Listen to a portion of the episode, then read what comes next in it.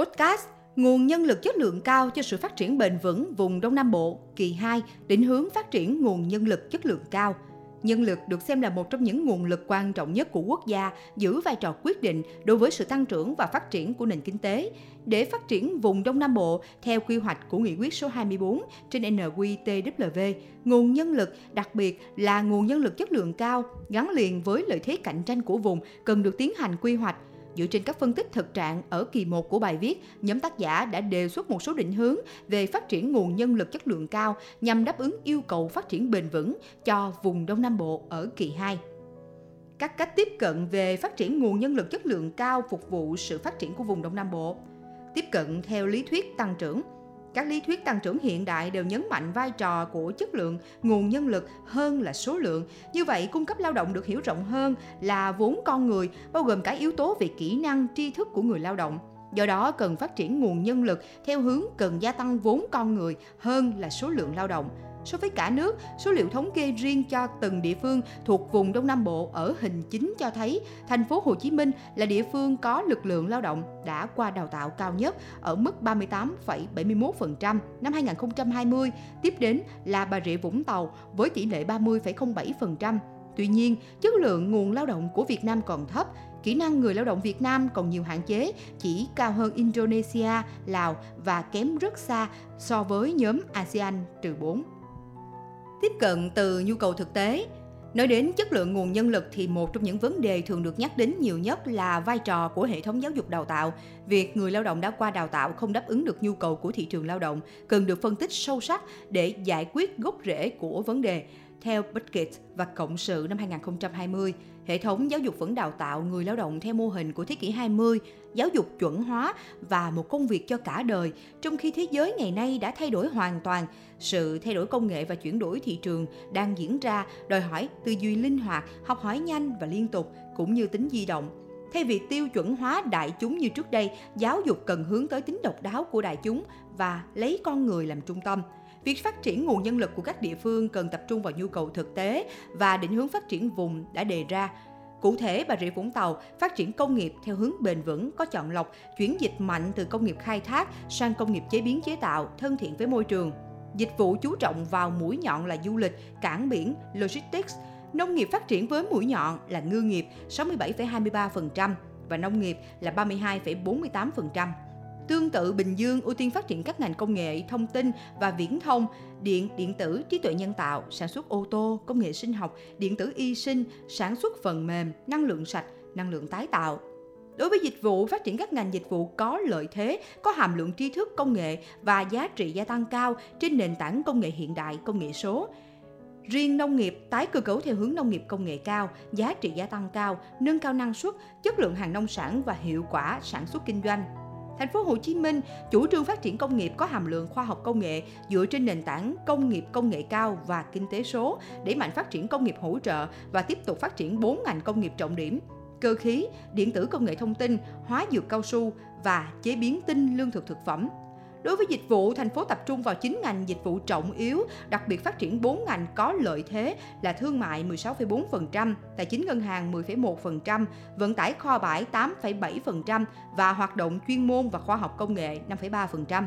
Xuất phát từ thực tế chuyển dịch cơ cấu kinh tế và định hướng phát triển của vùng, việc phát triển nguồn nhân lực chất lượng cao cần dựa trên yêu cầu phát triển bền vững với lợi thế cạnh tranh về khoa học, công nghệ và đổi mới sáng tạo Vùng có thể phát triển nguồn nhân lực tập trung vào các ngành mũi nhọn là công nghiệp công nghệ cao, công nghiệp phần mềm, nội dung số, dịch vụ du lịch, ngành dịch vụ cảng biển và logistics, tài chính ngân hàng, giáo dục y tế và ngành nông nghiệp công nghệ cao –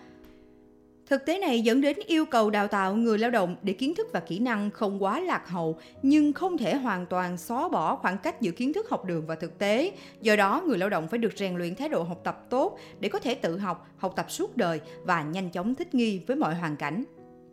khả năng cung ứng nguồn nhân lực qua đào tạo trong bối cảnh của cuộc cách mạng khoa học công nghệ và xu hướng chuyển dịch kinh tế của các địa phương thì công tác đào tạo nguồn nhân lực nhằm cung cấp các kiến thức nền tảng, kiến thức khoa học và kỹ năng nghề nghiệp cho người lao động có vai trò quan trọng. Tại vùng Đông Nam Bộ, ngoài hai tỉnh là Bình Phước và Tây Ninh chưa có trường đại học, số lượng giảng viên của 4 tỉnh thành còn lại vào năm 2020 là 22.068 giảng viên, chiếm tỷ lệ 28,82% số giảng viên của cả nước, trong đó chủ yếu công tác tại thành phố Hồ Chí Minh, Thống kê số lượng sinh viên đang học tại các trường đại học vào năm 2020 trong hình 11 cho thấy hiện sinh viên đang theo học tại các trường trong vùng Đông Nam Bộ chiếm tỷ lệ 34,19% so với số sinh viên cả nước. Nếu so với tỷ lệ 18% lượng lao động từ 15 tuổi trở lên đang làm việc hoặc so với 18,8% dân số theo địa phương tại vùng Đông Nam Bộ cho thấy khu vực này có tỷ lệ đào tạo bậc đại học cao hơn so với mặt bằng chung của cả nước hoặc các khu vực khác.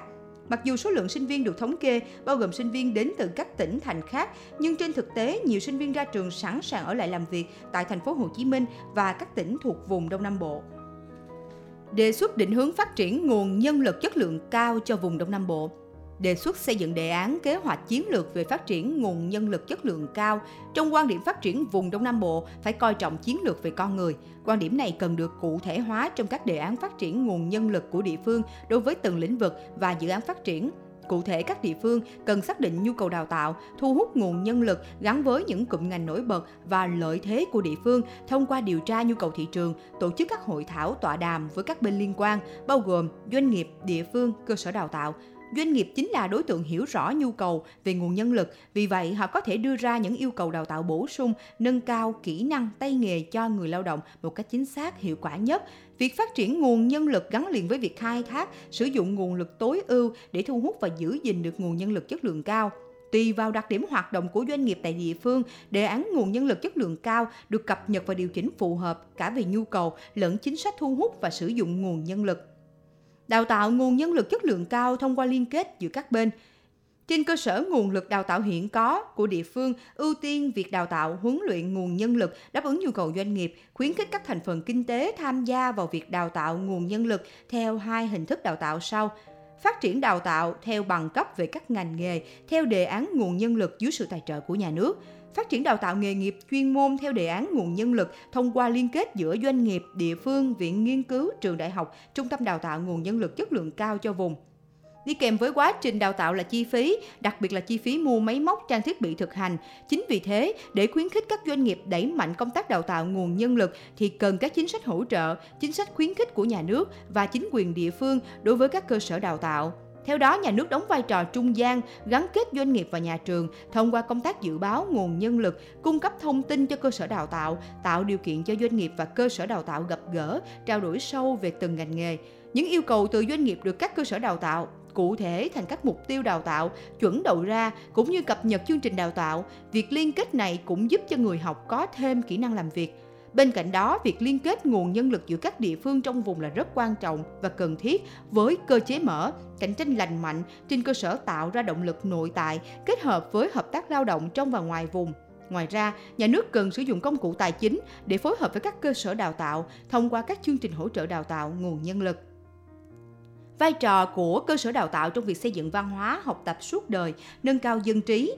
Học tập suốt đời thường được hiểu là cá nhân liên tục tiếp thu tri thức và kỹ năng trong suốt cuộc đời của mình bằng nhiều hình thức và phương tiện khác nhau. Học tập suốt đời là phương thức hữu hiệu nhất để gia tăng vốn nhân lực. Điều này mang ý nghĩa rất quan trọng đối với phát triển kinh tế. Trong bối cảnh công nghệ và tri thức thay đổi nhanh chóng, không ai có thể học một lần là đủ mà phải thường xuyên cập nhật tri thức mới, công nghệ mới. Không một trường đào tạo nào có thể trang bị đủ kiến thức cho người lao động để họ làm việc suốt đời người lao động cần phải học tập suốt đời để thích ứng với sự thay đổi nhanh này. Như vậy, về lâu dài, ngoài việc trang bị các kiến thức, kỹ năng có liên quan đến nghề nghiệp, đến công việc thì quá trình đào tạo cũng cần rèn luyện cho người lao động có phong cách, hành vi, thái độ nghiêm túc, tinh thần học tập suốt đời ngay từ khi còn là học sinh sinh viên. Đặc biệt trong bối cảnh hội nhập, cạnh tranh toàn cầu, người lao động cần được định hướng về nhận thức, ý thức đúng đắn về lộ trình nghề nghiệp của bản thân. Để có tố chất này, các đơn vị đào tạo cần trang bị các kỹ năng tư duy và khả năng kiểm soát,